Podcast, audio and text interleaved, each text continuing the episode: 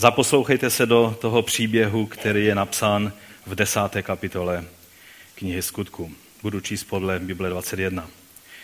V Cezareji žil jeden muž jménem Cornelius, setník praporu zvaného italsky. Byl zbožný a bohabojný s celým svým domem, dával mnoho almužen lidu a stále se modlil k Bohu.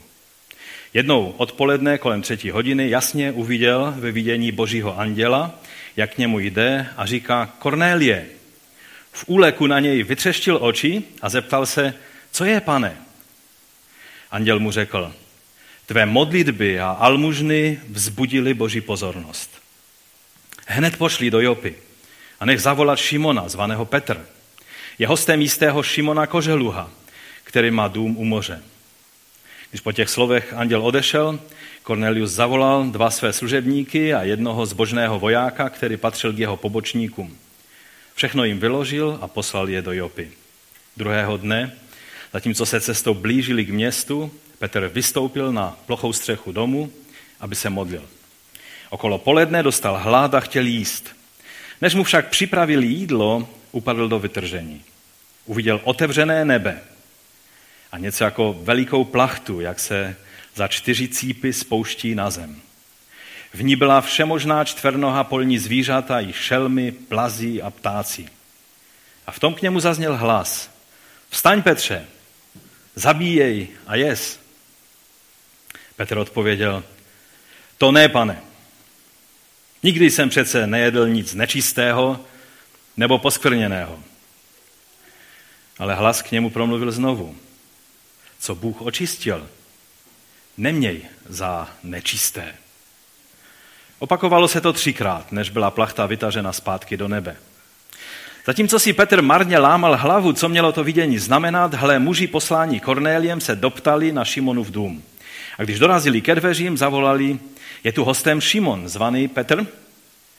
Petr zatím přemýšlel o tom vidění a duch mu řekl, hledají tě tři muži, vstaň, sejdi dolů a bez váhání odejdi s nimi, protože jsem je poslal já sám. Petr tedy sešel dolů k těm mužům a řekl, já jsem ten, koho hledáte, co vás přivádí? Odpověděli, setní Cornelius, spravedlivý a bohabojný muž, který má dobrou pověst u celého židovského národa, dostal od svatého anděla pokyn, že tě má pozvat k sobě domů, aby vyslechl tvá slova. A Petr je tedy pozval dovnitř a pohostil. Na zítří vstal a odešel s nimi doprovázen některými bratry z Joppy.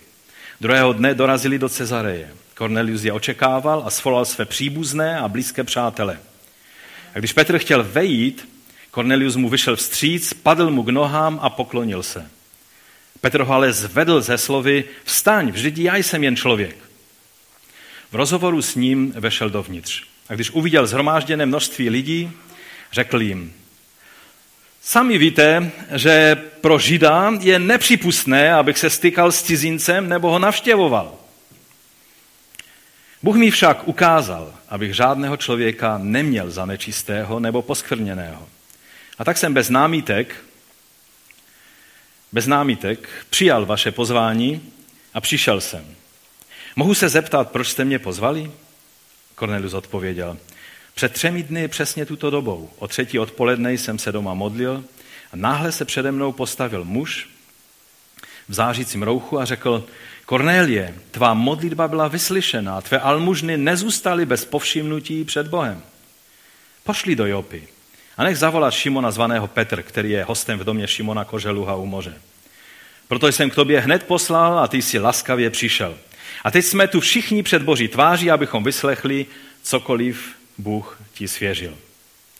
Petr se ujal slova a řekl, opravdu vidím, že Bůh nikomu nestraní. Ale v každém národě se mu líbí, kdokoliv ho ctí jako nás spravedlnost. To je to poselství, které Bůh svěřil synům Izraele. Jím zvěstuje pokoj skrze Ježíše Krista, který je pánem všech. Sami víte, co se dělo po celém Judsku. Začalo to v Galileji, po kštu, který kázal Jan. Ježíše z Nazaretu Bůh pomázal duchem svatým a mocí. A kamkoliv přišel, konal dobro a uzdravoval všechny soužené od ďábla, protože Bůh byl s ním. My jsme svědkové všeho, co dělal v judské zemi a v Jeruzalémě. Oni ho přibili na kříž a popravili, ale Bůh jej třetího dne vzkřísil a dal, aby se ukázal ne všemu lidu, ale svědkům, které Bůh předem vyvolil, nám, kteří jsme s ním jedli a pili po jeho zmrtvých stání. Uložil nám, abychom kázali všemu lidu a dosvědčovali, že on je ten, koho Bůh ustanovil soudcem živých i mrtvých. Jemu vydávají svědectví všichni proroci. Skrze jeho jméno přijme odpuštění hříchů každý, kdo v něj věří. Ještě než to Petr dořekl, Duch svatý se stoupil na všechny, kdo poslouchali jeho řeč. Obřezaní věřící, kteří přišli s Petrem, úžasli, že dar Ducha svatého je vylit i na pohany. Slyšeli je totiž, jak mluví v jiných jazycích a velebí Boha. Petr tehdy prohlásil, co pak jim někdo může odepřít křest vodou, když přijali Ducha Svatého jako my? A tak je nechal pokštít v pánově jménu. Potom ho pozvali, aby s nimi pobyl ještě několik dní. Povstaňte, prosím, a budeme se modlit a prosit Pána, aby obživil to slovo, tento příběh v našich srdcích. Pane, my ti děkujeme za tento nádherný a mocný příběh.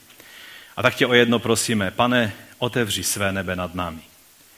Abychom mohli prožít něco z toho, co jsi učinil tehdy s Petrem a také s Korneliem a jeho domem.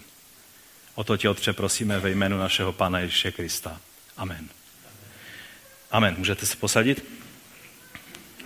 Ten příběh má vlastně všechno, co správný příběh má mít. Má velice zajímavou e, zápletku, je tam humor, je tam napětí, má také happy end, protože nevím jak vy, ale já mám vždycky rád, když příběh, který čtu, se e, skončí dobře a ne tím, že hlavní hrdina zemře. Co víc si přát?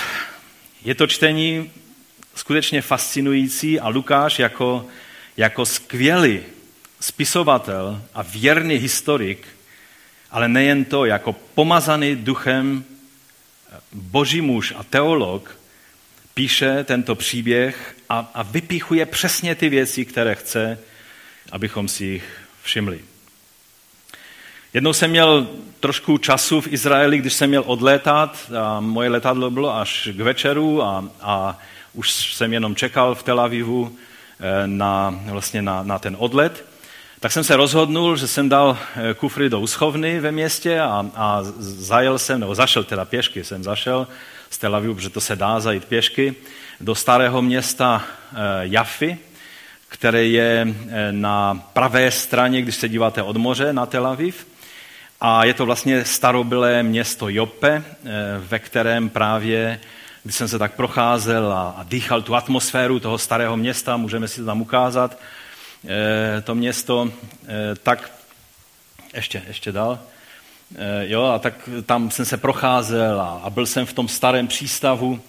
No a pak najednou jsem narazil na dům, který, který byl označen, že je to dům Šimona Koželuha.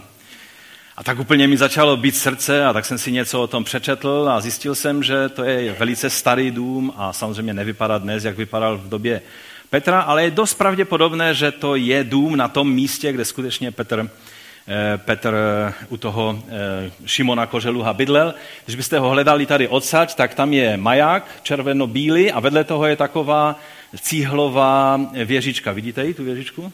Jo? tak to je ten dům. Jo? A teď můžeš dát tu druhou fotku. To je vchod do toho domu, kde, je napsáno, kde jsou napsány tyhle věci, že je to dům toho koželuha. A tak jsem se tam zadíval do nebe, eh, mám ještě lepší fotku a tu jsem nenašel v rychlosti, kdy mám takovou fotku pohled do nebe, kdy jsem se zahleděl a, a úplně jsem prožíval tak trošku z té slávy toho otevřeného nebe. A říkal jsem si, tady někde v těch místech se otevřelo nebe a Petr dostal to obrovské zjevení. Zjevení, které změnilo úplně od základu jeho život a nebyt toho zjevení, tak bychom dneska tady takhle neseděli. A proto to dnešní téma eh, jsem nazval Otevřené nebe. Za prvé, protože je to, eh, většinou dávám názvy, které nějakým způsobem pocházejí z toho textu, a v tom jedenáctém verši je, že bylo nebe otevřeno, že? Za druhé, že to otevřené nebe nad Petrovou hlavou způsobilo vlastně otevření Petrovi uzavřené hlavy. Otevřené nebe způsobilo otevřenou hlavu u Petra. A to je něco, co vám přeji každému z vás a sobě především, abychom mohli prožít. No a za třetí, nebe se otevřelo nad jedním otevřeným srdcem, nad jedním otevřeným domem, nad jednou otevřenou rodinou a způsobilo vylití Ducha Svatého na lidí, kteří až do posud byli tak nějak pokládáni za nečisté. No a to jsou věci, ze kterými bych eh, se rád sdílel s vámi. A pokud možno, tak je možná ne dnes všechno, ale, ale abychom je začali prožívat. Já věřím, že jestli správně pochopíme to, co nám Bůh dneska chce říct, říct tak ehm, nebudeme stejní po nějaké době, když se Bůh s námi domluví v některých věcech. Víte, jedna z věcí, kterou je důležité si uvědomit, to celé bylo na Petra naaranžováno Duchem Svatým. To není, že Petr z apoštoly si sedli na radě, čeho, radě Jeruzalemského sboru třeba, a řekli si, je třeba s tím už něco dělat, obrácejí se nám stále jenom židé, takže ode dneška budeme hlásat evangelium pohanům a uděláme si nějaké středně, střednědobé eh, cíle a dlouhodobé cíle a, a, a je důležité, abychom prostě nějakým způsobem měli různorodost ve sboru, abychom taky měli nějaké Italy a pohany a Syřany ve sboru a tak dále. Takhle to bylo? Ne.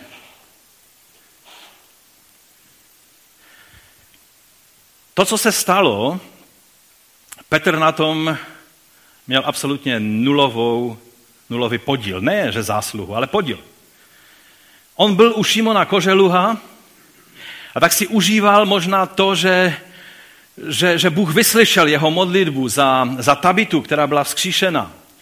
A, a možná se modlil za další nemocné lidi. A tak nějak prožíval blízkost Boží a byl, a byl rád. A to, co se stalo, tak pro něj přišlo v naprostém šoku a, a tak se zdá, že dokonce měl tak trochu dost dlouhé vedení, protože potřeboval třikrát slyšet stejnou věc, aby pochopil to, co mu Bůh skutečně chce říct.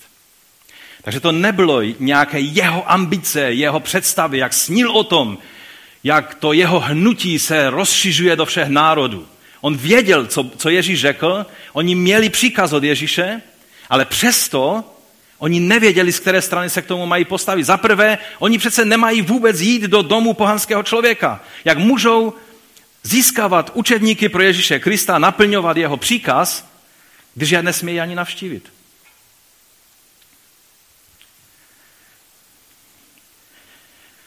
A tak to jsou ty věci, které věřím, že dneska pochopíme, že to bylo celé náranžováno a možná bychom mohli dokonce použít slovo narafičeno na Petra, duchem svatým a anděli.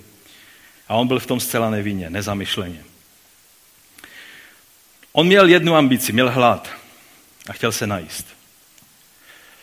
On, tak jako každý z nás, kdo trošku prostě déle čeká na oběd, tak eh, on šel na střechu se modlit, někdo jiný veme noviny a začne číst, že? někdo jiný dělá ještě něco jiného.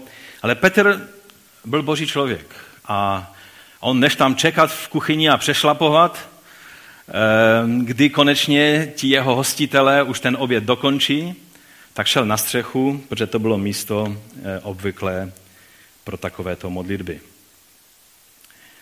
Trochu mi to připomíná, jak tady byl eh, Terry Peretti eh, a jak říkal on jako takový italský temperament, tak říká, že jeho manželka eh, se často opožďuje, není připravená, aby už jeli do sboru. A tak on se vždycky s ní hádal kdysi a dělal dusno doma. A pak najednou tak prožil, proč se mám hádat, proč nejdu do auta a nemodlím se. A tak začal praktikovat tu věc, že než se vyčítat manželce, že že už měli jet a ona teprve začíná ten svůj obřad přípravy na, eh, na, na to, aby, aby šli do sboru, tak šel do auta a modlil se. Já jsem si tehdy říkal, to je super, to je perfektní věc. Já jsem taky takový člověk, který nemá daleko k tomu, abych vyčítal, když někdo se opozdí. Pro mě čas je takovou do, docela přesnou hodnotou a mám vždycky problém, když pro někoho jiného není. A, ale Takže to je někdy dobré udělat něco takového a Petr to řešil v té situaci tak, že, že šel na tu střechu a tam, jak tak čekal na oběd, tak dostal vidění. Nebe se otevřelo nad ním. A prožil obrovskou proměnu. A já vám chci říct, že ta proměna Petra v tom příběhu je důležitější a, a, a významnější než obrácení Cornelia, toho významného důstojníka okupační římské armády. Když se vás zeptám, kdo z vás tady je pohan? Jste tady nějací pohané? Jeden bratr se tak nesměle přihlásil, no teď trošku víc. Téměř jako bychom se za to styděli. Říkáte si, já jsem přece křesťan, vydal jsem svůj život pánu a takže nejsem pohan, ale jsem křesťan. Um, mohli bych vám číst místa z písma, kde se mluví o křesťanech, eh, kteří stále jsou pohané a my v tom vidíme nějaký rozpor, protože slovo pohan pro nás zní hodně negativně, že? Až pejorativně, až nepříjemně, až nějak, nějak nepřístojně. Víte, co znamená slovo pohan? V původním jazyce je použito slovo etne.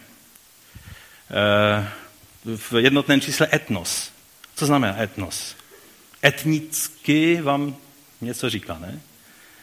To znamená jednoduše národy. Etnej jsou národy. Gojím jsou národy. To je hebrejské slovo pro stejnou věc. A je něco negativního na tom být součástí nějakého národa? Stydíte se za to, že jste součástí českého, romského, polského národa? Stydí se někdo za svoji příslušnost národní?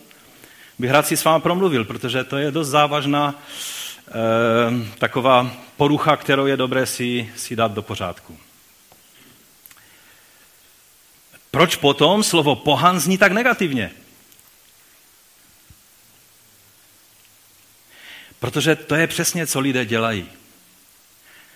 Rádi vemou něco, co řekl Bůh a použijou to svým způsobem, použijou k tomu své sobectví, svoji píchu, svoji tělesnost, znetvoří to, co řekl Bůh, vytvoří z toho svá vlastní pravidla, svou vlastní tradici. No a, a jsme u slova pohan, tak jak eh, jednou, když jsem byl ještě malý kluk a chodil jsem do nedělní besídky, tak jsem měl jednoho kamaráda, který nechodil nikde a, a jeho otec mi jedno přivedl toho svého kluka ke mně a říká, vem ho tam na tu vaši školku, protože z něho vyroste nějaký pohan. No, on šel jednou na tu školku, pak už zase nešel, ale to slovo zní negativně a přitom ten negativní nádech získalo to slovo zcela neprávem.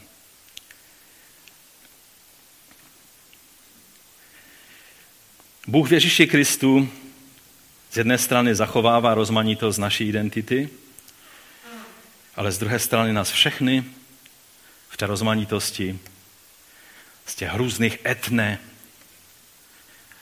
posadil k jednomu stolu.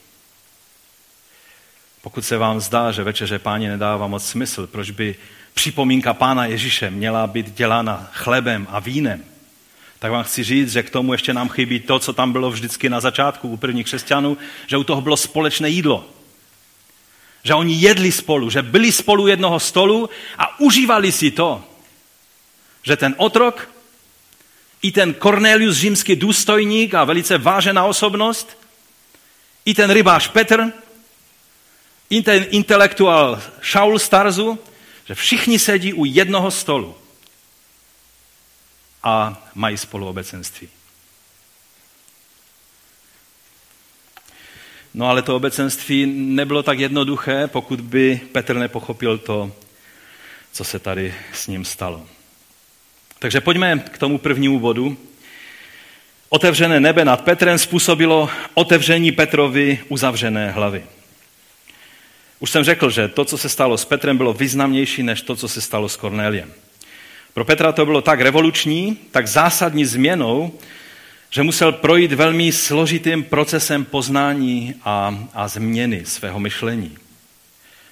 A pokud by tím procesem neprošel, tak když přišli ti muži od Cornelia, tak on by je jenom změřil pohledem a řekl, fajn, vrťte se zpátky, já s vámi nemůžu jít, protože mi to zákon přikaz, eh, zakazuje.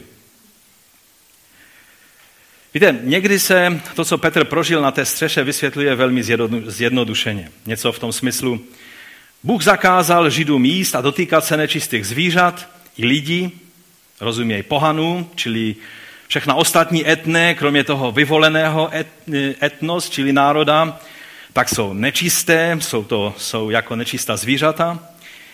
A teď ale Bůh změnil názor na to, co bylo nečisté a, a prohlásil všechny za čisté eh, v té celé různorodosti a proto Petr od té chvíle si mohl dát vepřové kolínko, což eh, určitě tady mnozí máte rádi. Ehm, a zároveň tím také Bůh řekl, že už ani to, ti opovrhovaní pohané nejsou nečistí, když to nezdravé, nechutné vepřové koleno je očištěno, tak, tak i ti pohané už ne, nemáme s nima tolik opovrhovat. A proto se mohu kamarádit s kýmkoliv a nedělat nějaké rozdělení mezi lidmi. Takhle se to, řekl jsem to trošku nadneseně a tak nějak kontrastně. Ale myslím si, že je důležité, abychom pochopili, že takhle ten příběh neběží. Jedna ze základních vlastností Boha je totiž neměnnost. Je to tak?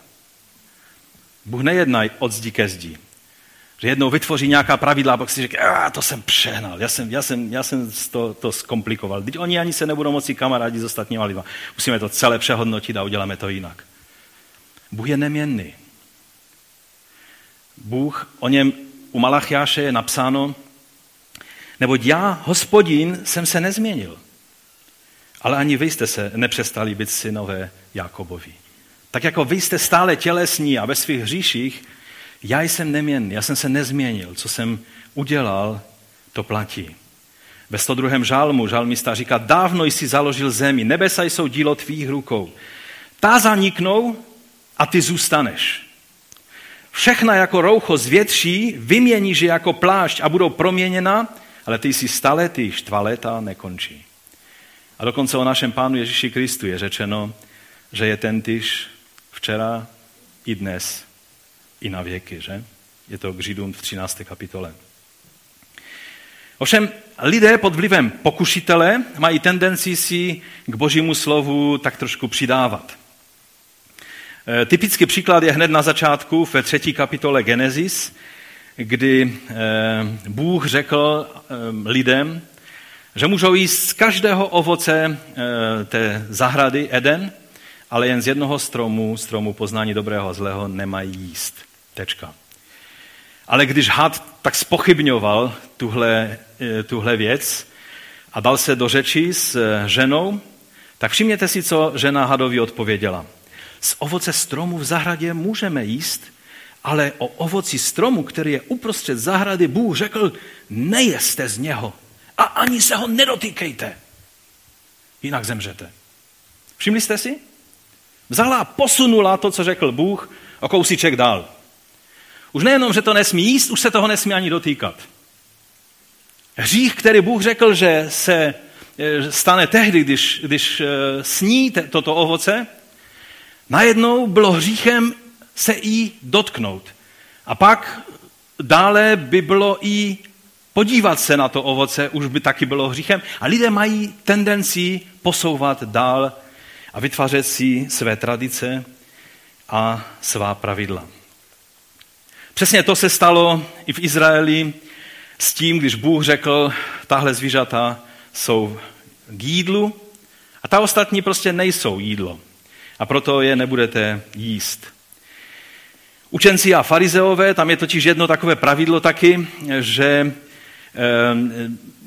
nebylo správné, protože nebylo to kvůli, kvůli eh, tomu, tomu kůzleti nebo tomu jehněti, ale kvůli těm lidem.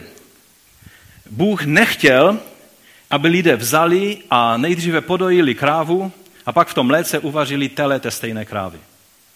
Připadá vám to šílené takhle to udělat? No a přesně tak to připadalo Bohu. Že takhle se to nemá dít. Ale farizeové si řekli, my to musíme nějak vylepšit. Aby se čirou náhodou nestalo, že nějaká kapka stopové e, ve množství mléka té matky se nedostalo do mléčných výrobků, proto musíme navždy oddělit mlečnou kuchyň a masitou kuchyň. A vytvořili složitá pravidla a ti nejvěrnější židé mají prostě dvě sady všeho, aby e, se nikdy mléčné výrobky nedostaly do, do, do styku s, e, s masitými. Cheeseburger si prostě v Izraeli nedáte. No a takovým způsobem vlastně pokračovali dál. A, a k tomu seznamu, co je správné a nesprávné, čisté a nečisté, tak přidávali své vlastní tradice. A vlastně takhle se to děje neustále. A Bůh nás znovu a znovu musí vracet k podstatě toho, o co mu šlo. Když už to bylo těch všech pravidel tolik, tak Ježíš, aby ukázal, o co Bohu skutečně šlo, tak, tak říká, celý zákon a proroci jsou v jednoduchém pravidle. Miluj Boha a miluj svého bližního. A když budeš opravdově milovat Boha a opravdově milovat svého bližního, tak celý zákon je naplněn. To není, že Ježíš slevil ze zákona. To je, že ukázal podstatu, oč šlo v zákoně.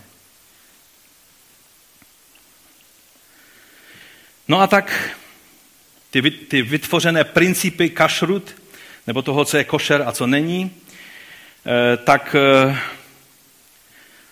třeba tak jako ta mlečná a masitá strava, tak, eh, tak si ti odborníci řekli, že i čisté zvíře je sice čisté, ale ono může být poskvrněné stykem s nečistým zvířetem.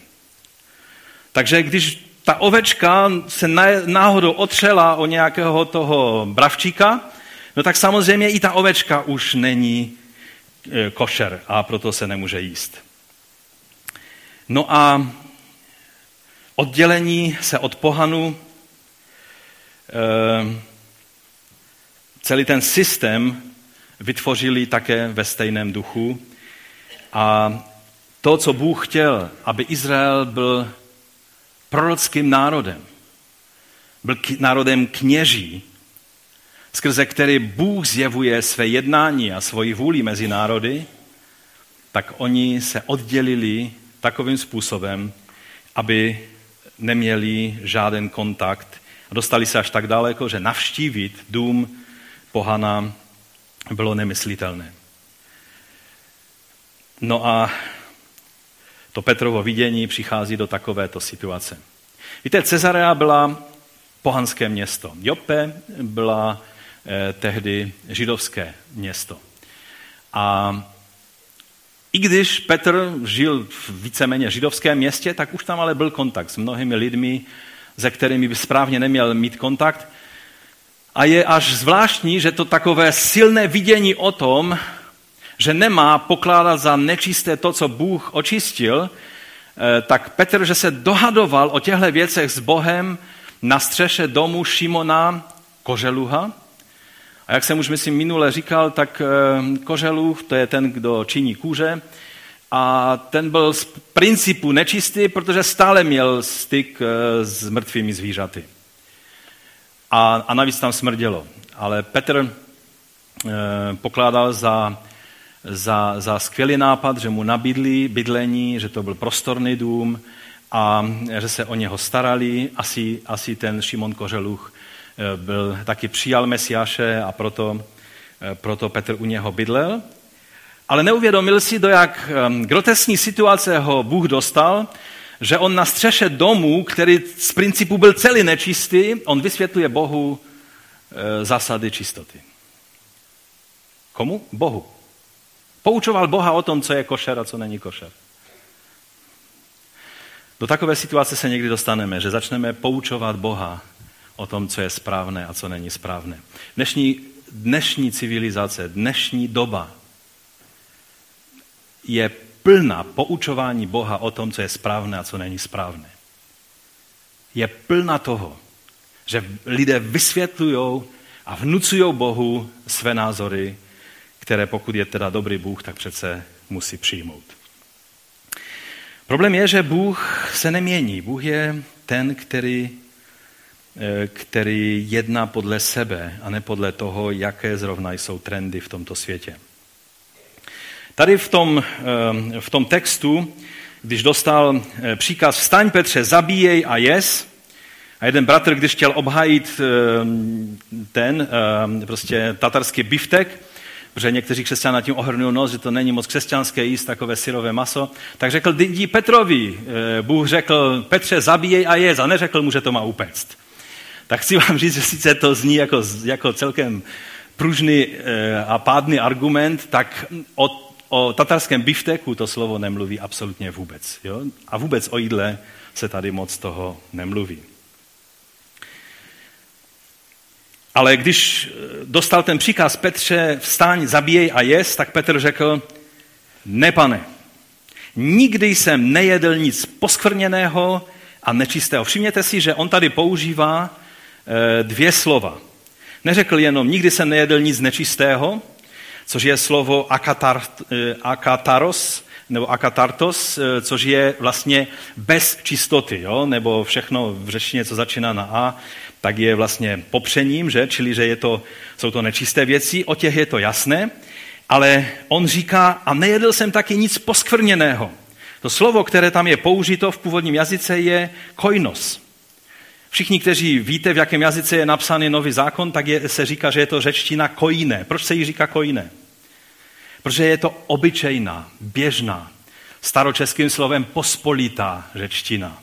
Ne ta řečtina filozofů a Homera, ale ta, ta běžná z ulice řečtina. Tou řečtinou je napsaný nový zákon. A tam je použit, proto se jí říká kojiné. A tady je slovo koinos. To znamená, že jsou to věci běžné, že jsou to věci pospolité, čili že nikdy se nejedl nic pospolitého, běžného. To znamená jiného než speciálně připraveného způsobem kašrut.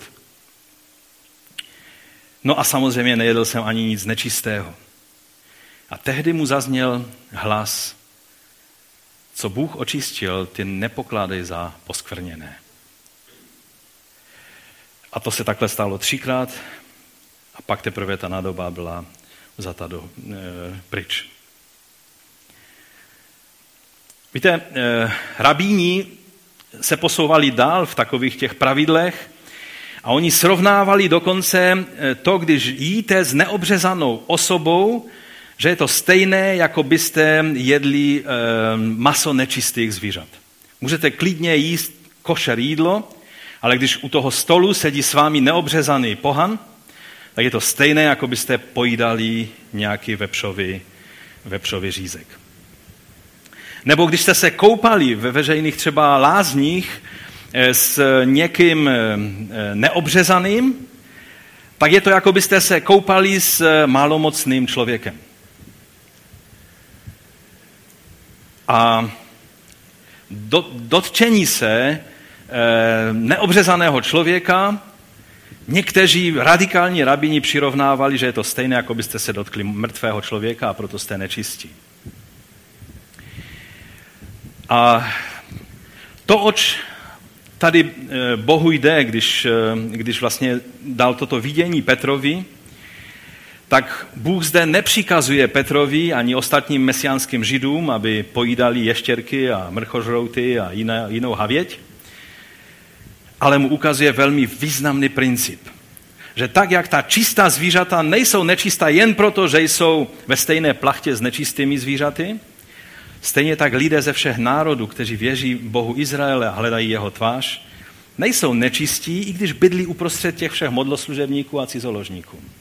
Je to velice významný princip. Je to nádherný princip. A proto Bůh řekl, co Bůh očistil, ty nepokladej za poskvrněné. Když Bůh očistil skrze víru srdce tohoto člověka, to, že žije v prostředí nečistém a hříšném, neznamená, že on sám je nečistý. A tak na potřetí Petr pochopil, co mu chtěl tímto viděním Bůh říct. Že co Bůh očistil, tak i když jsou ve stejné plachtě, namíchaná ta zvířata. Byly tam i ty ovečky, i ta čistá zvířata namíchaná s tou všelijakou havětí a, A pro Žida to byl strašný pohled, protože věděl, že i ta čistá zvířata, která jsou v té plachtě, tak jsou znečištěna.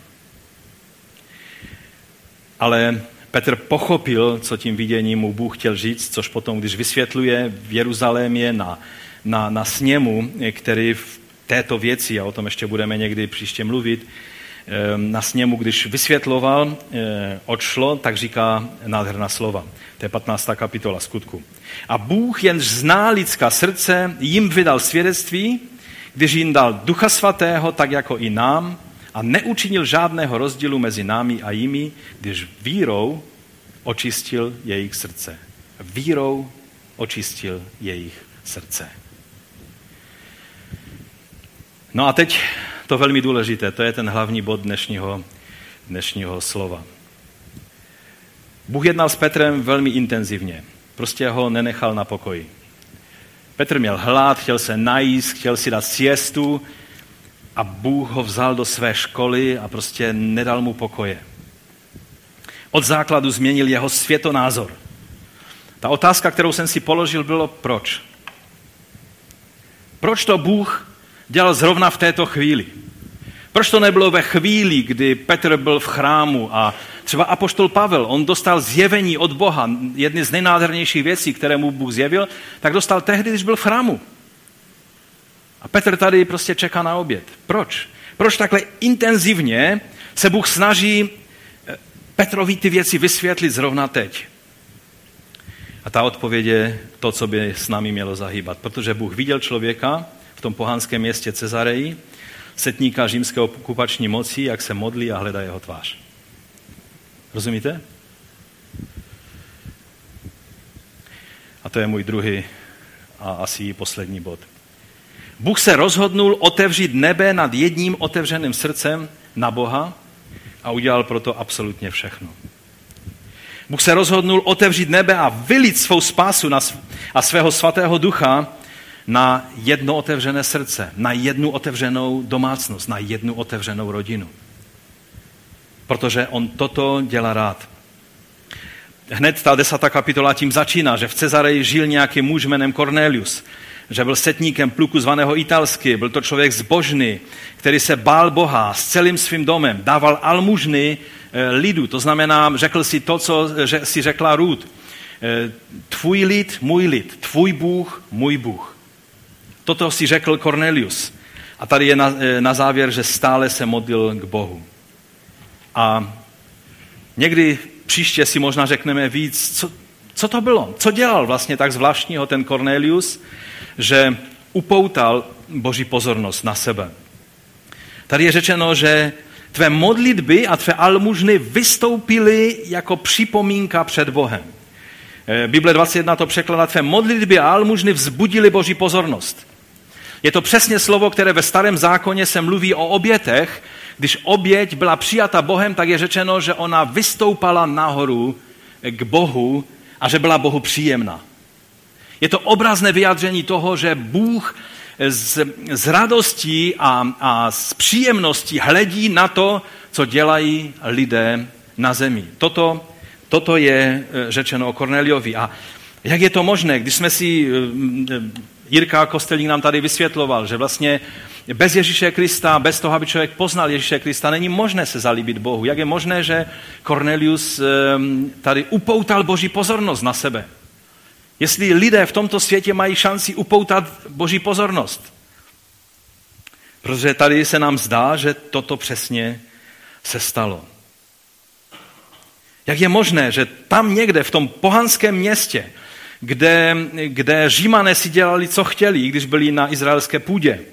Tam v té kruté římské armádě, která se nerozpakovala použít meč, byl člověk, který svou zbožností upoutal Boží pozornost. Jak je možné, že Bůh otevírá nebesa a posílá svého anděla k tomuto neobřezanému muži? To jsou otázky, které si ještě eh, položíme asi někdy příště. Ale teď bych se chtěl vrátit k Petrovi. Proto, aby se toto mohlo stát, aby tak zásadní krok se mohl stát, aby, aby, aby Cornelius, tento člověk, který upoutal boží pozornost, mohl prožít to, po čem toužil. Protože kdo hledá pána, ten se mu dá nalézt. Kdo vzývá jméno hospodinovo, tak bude zachráněn. A toto platilo i pro, eh, pro Kornelia. Ale proto, aby se to mohlo stát, tak si musel Bůh dát práci s Petrem. Proč to, taková legitimní otázka, proč to Bůh neudělal bez Petra? Nebylo by to jednodušší? Proč nevylil svého ducha svatého na Korneliu v dům bez Petrovy asistence?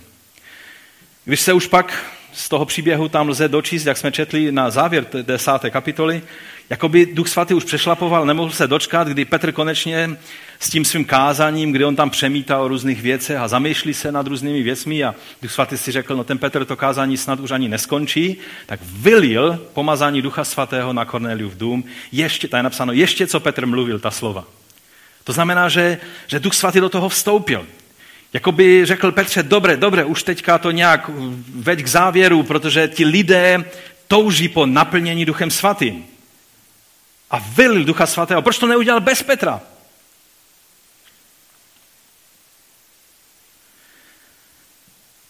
Právě proto, že Bůh chce posadit Žida i pohana ke společnému stolu. Nechtěl, aby vznikala oddělená církev pro různé homogenní skupiny, ale pro všechny lidi společný stůl páně. Efeským Pavel píše, když do toho dostal vhled, kdy, kdy mluví o jednom z tajemství Evangelia, kromě toho, že, že tajemství zbožnosti je Mesiáš, je Kristus, je, je, je Bůh přišli v těle, tak on říká ve třetí kapitole Efeským, že totiž pohané jsou spoludědicové a údy téhož těla a spoluúčastníci toho zaslíbení v Kristu Ježíši skrze Evangelium. To je ta pravda, ta fascinující pravda, na kterou my jsme si tak zvykli, že pomalu váháme, jestli židé jsou účastníci nebo nejsou účastníci. Tak jsme si zvykli na to, že my pohané do toho jsme vtaženi. Víte, na konferenci o růstu církve mnohé ty knihy taky mám a tak jsem se do nich taky kdysi díval, když jsem byl mladý a, a moc mi neříkali, tak jsem je odložil. Ale tam se pracuje s pojmem homogenní skupina. Ehm, že když oslovujete evangeliem homogenní skupinu, tak eh, vše funguje jak na dobře namazaném stroji. Že když se zaměříte na jednu konkrétní skupinu lidí, tak eh, toto má mnohem větší naději na úspěch, než když se zaměřujete vlastně na všechny lidi, kteří kolem vás jsou.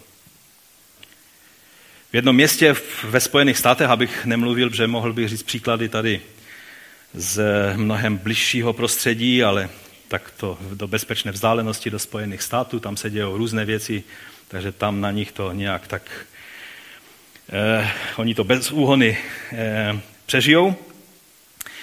Tak tam byl jeden zbor, ve kterém byli hlavně bílí lidé.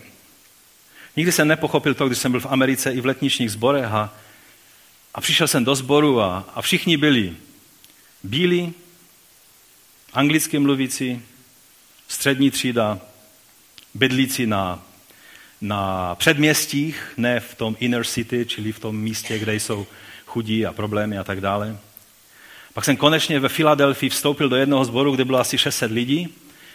A to byla tak dokonalá směs, že tam nebylo jediného člověka stejného jak ten druhý. Tam byli absolutně všichni. Číňané, černoši, chudí, bezdomovci, bývalí narkomani, bývalé prostitutky, manažeři, profesoři na univerzitě. Prostě jmenujte a, a našli byste je tam. Ten sbor to byl jeden velký zmatek, ale, ale já jsem se cítil jako neví. A chci vám říct, že když byste studovali, co funguje a jak, jak ehm, prostě chcete založit sbor, který bude rychle růst, tak to je přesně opak toho, co by vám radili. No a tak prostě do toho sboru jednoho takového, kde byli sami bílí lidé, eh, navrhla eh, vedoucí té denominace, ve které to bylo, abych nejmenoval, tak ehm, přišel k tomu pastorovi ten, ten vedoucí té, té církve a řekl, Víš, máme takovou vizi, že bychom chtěli, aby si založil eh, hispánský sbor, že je spousta hispánců, kteří tady žijí ve vašem městě a tak by bylo dobré, abyste založili hispánský sbor. A on položil, ten pastor položil, že on měl nějaké hispánce ve sboru, tak položil otázku tomu vedoucímu té církve. A říká, naše budova stala 11 milionů dolarů. Eh, máte na účtu na ústředí 11 milionů dolarů, které nám dáte, abychom postavili stejně kvalitní budovu pro ty hispánce, nebo nemáte? Kde bychom to vzali? No tak nebudeme zakládat sbor hispánský. Ale řekl to hlavně z toho důvodu, že to nepokládal ani za správné, ani za moudré a především ne za boží vůli. Víte, Ježíš toužil nás posadit k jednomu stolu. Všechny. On chce posadit k jednomu stolu ty, kteří by v životě si k jednomu stolu nesedli.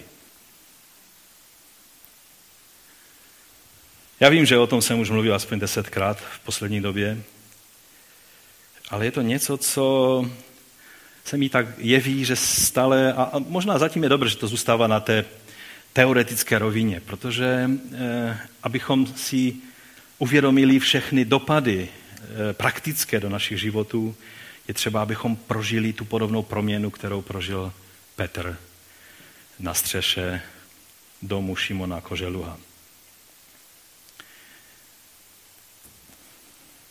Jsou města, kde jsou dynamicky rostoucí sbory, které vznikly tím, že se mládež oddělila od sboru a je to homogenní skupina, roste absolutně skvěle. Všichni tam jsou mladí, úspěšní, víceméně ze střední třídy. A je to radost se dívat, jak ten sbor roste. Moje otázka je, jestli Duch Svatý se raduje. A nebo pláče. Protože Ježíš si představoval církev jinak, než skupinu lidí, kteří, kterým je dobře spolu, kteří mají stejné zájmy, stejné příjmy, takže když mluví jeden, co dělá, tak to neuráží toho druhého, protože všichni víceméně, když ten jeden řekne, že jdou na golf, tak ten druhý chodí na golf dvakrát týdně, takže ho to neurazí. Ale v takovém tom filadelském sboru, když by někdo mluvil svědectví o tom, jak byl na golfu, tak polovina toho sboru řekne, co to je golf. To jsem v životě neviděl.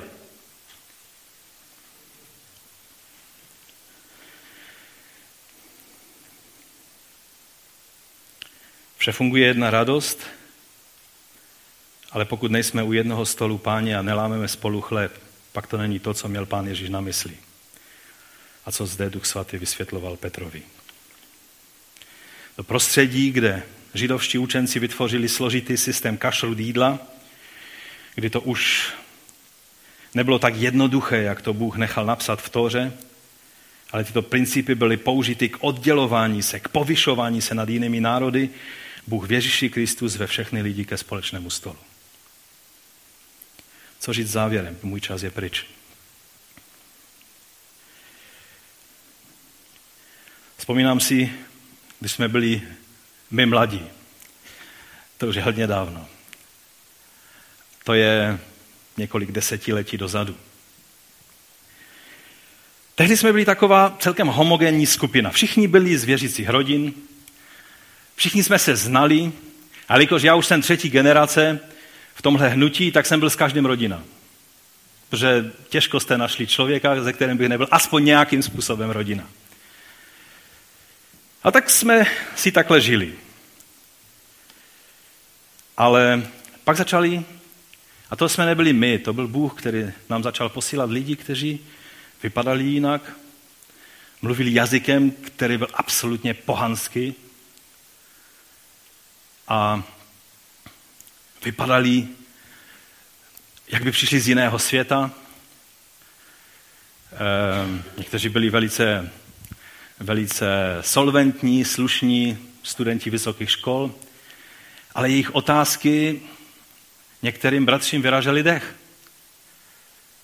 To je až, až, to je až rouhání klást takovéto otázky.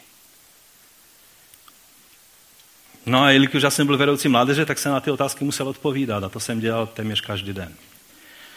Pak přišli lidé, kteří vypadali úplně jinak, byli takovou dost alternativní mládeží.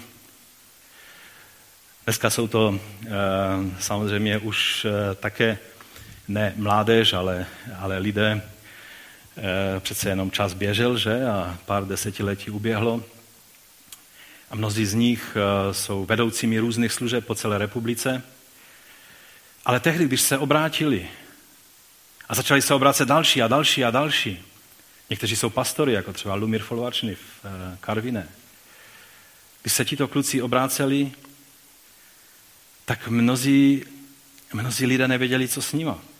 Já si vzpomínám na jedno takové setkání, kdy přišla jedna dívka a, a jeden bratr, protože to bylo modlitevní zhromáždění, tak ho nenapadlo nic lepšího, než vzít šátek, protože každá slušná žena, když se modlí te- tehdy v té době, tak musela mít šátek na hlavě. Tak té dívce, která neměla ponětí o takových pravidlech, prostě vzal a hodil šátek na hlavu. A, a byl tam jeden kluk, který přišel s dlouhými vlasy až na ramena. Byl to blondětý kluk, možná, možná už víte, že mluvím o Ivanovi. Měl přelepené černou páskou jedno oko a dlouhé vlasy a já jsem denně musel odpovídat na otázky, proč mu nepřikážete se ostříhat. Denně za mnou chodili mladí lidé, staří lidé, všichni.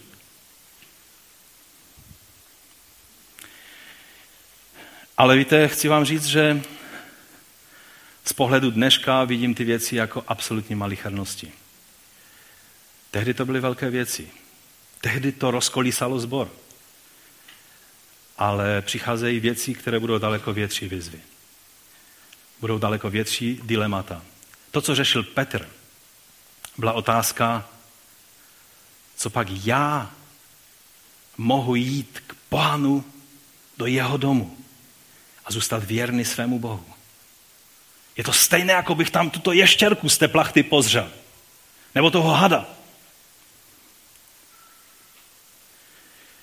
Přijdou výzvy, které budou podobné.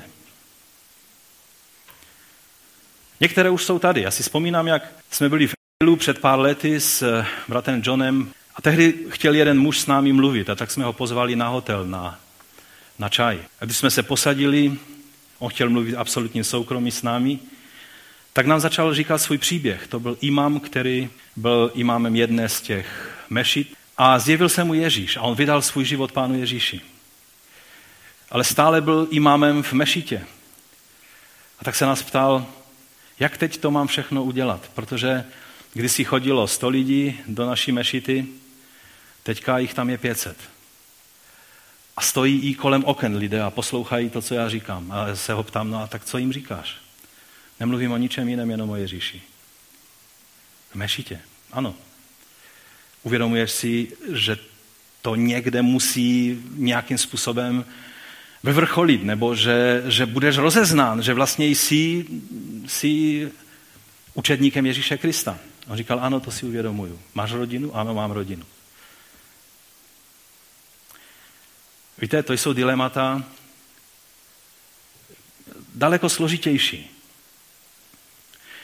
Existuje celé hnutí, které říká, nenuďte muslimy opustit islám. Protože oni můžou Teď vlastně islám také učí o Ježíši Kristu, jako o prorokovi. A tak dále. A v tom je obrovský zmatek. A teď do toho přichází takovýto bratr v Kristu, který je imámem jedné mešity. A on jednoduše těm svým lidem mluví o Ježíši, že on je ten, skrze kterého lze přijít ke smíření s Bohem. Možná si vzpomínáte na svědectví, který tady byl už myslím několikrát. On nám vyprávěl příběh, možná to trochu zkomolím, že si už to přesně nepamatuju, ale vím, že eh, on byl jedním z vedoucích té jejich církve tehdejší a zároveň byl evangelista. A jednou dostal telefonát. Jsem imám té a té mešity a velmi tě prosím, abys k nám přijel, musím s tebou, musíme s tebou mluvit. A on měl teď dilema, má jet do mešity, co, já, oni ví, že já jsem vedoucí církve, jsem pastorem. No ale odhodlal, odhodlal se, že jel. Setkal se s ním ten imám, ten vedoucí té mešity. A říká, byl jsem tady a modlil jsem se k Allahovi. A tehdy tady v té mešitě jsem uviděl v rohu obrovské světlo a v tom světle stala bílá postava. A řekla mi jenom tolik. Vedeš své lidi do záhuby. Zavolej Teklu Volde, on přijde a řekne ti, co máš dělat. Proto jsem tě zavolal, abys nám řekl, a teď tam byli všichni ti lidé, kteří už o tom věděli z té mešity, jim mluvilo Ježíši. Podobná situace jak u Kornelia. Ale plno otazníků kolem toho. Co ti lidé mají udělat? Když se jim Ježíš zjevil v mešitě, znamená to, že teda mají vesele pokračovat dál v mešitě? Nebo mají ostentativně vystoupit z mešity a, a z, e, muslimské obce a, a, a přiznat se ke Kristu? Celé hnutí z toho vzniklo a desetitisíce muslimů se obrátilo ke Kristu. Ti, kteří se obracejí v těch prvních dnech, neřeší otázku, jestli Allah a Bůh Bible je stejný Bůh nebo není. Ale Bůh zasahuje do jejich životů. Jsou to dilemata, která budeme řešit, jak dny půjdou před námi. Budou dilemata, kdy tak jako řeší naši bratři a sestry v zemích, kde je obrovské pronásledování kdy třeba někdo, kdo se jakoby obrátí, ohrožuje nejenom kázeň ve sboru, nebo nejenom to, že, že on vlastně není křesťan a chodí do sboru, ale ohrožuje na životě nejenom misionáře, ale i místní věřící. Protože když eh, se ukáže, že není opravdový křesťan, tak se začne mstít. To, je, to jsou konkrétní případy, které nám říkal bratr, který byl dlouhá léta a ještě stále mají své Afganistánu. A říká, takového člověka nemůžete zavolat a říct, tak už víme, že jsi falešný bratr. Protože v té chvíli on zařídí, že oni všichni už by tady nebyli. A tak musí hledat boží moudrost a, a, a řešit ta dilemata, jak duch boží dá moudrost, co má dělat v takové situaci. Vstupujeme do světa, kdy budeme potřebovat víc zjevení od Boha ale vstupujeme do světa, kdy ty naše kluby stejně smyšlejících, stejně vypadajících křesťanů přestanou být relevantní před Bohem. Pokud budeme skutečně toužit potom, aby Duch Boží mezi námi pracoval, budeme řešit stejné dilema, jako řešil Petr, trošku v jiné poloze.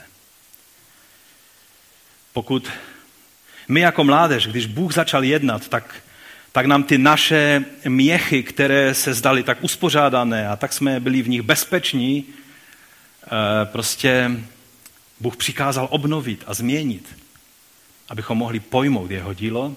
To stejné se stane nám, jako těm, kteří už začínáme být seniory tady v tom sboru.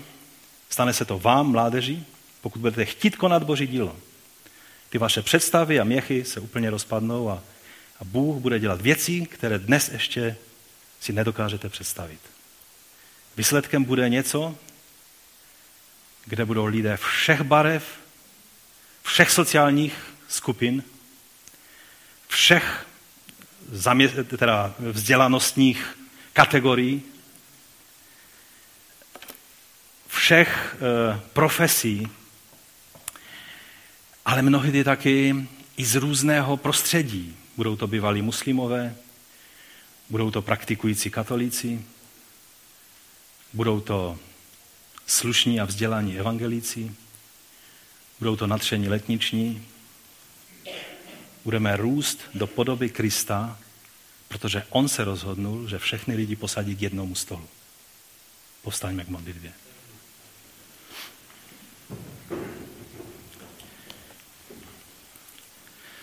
Pane, nevím, přesně, co to všechno ještě znamená, ale vím jedno, že ty jsi iniciátorem a ty nás dovedeš do vítězného konce. Pane, jestli jsi otevřel nebe nad Petrem, otevřel si nebe nad Korneliem a nad Petrem si je otevřel, protože si viděl Kornelia, jak touží po tobě, tak my víme, pane, že jsou lidé v tomto městě, kteří touží po tobě. A i když to říkám z bázní a nevím, co to přesně znamená, tak tě prosím, pane, požehnej nás otevřeným nebem, jako si požehnal Petra, kdy pochopil ty věci a přijal je. A mohl se stát obrovským požehnáním pro Korneliovou rodinu. Pane, pomoz nám, abychom ta naše paradigmata a, a představy dokázali položit tobě k nohám a přijmout tu tvoji větu,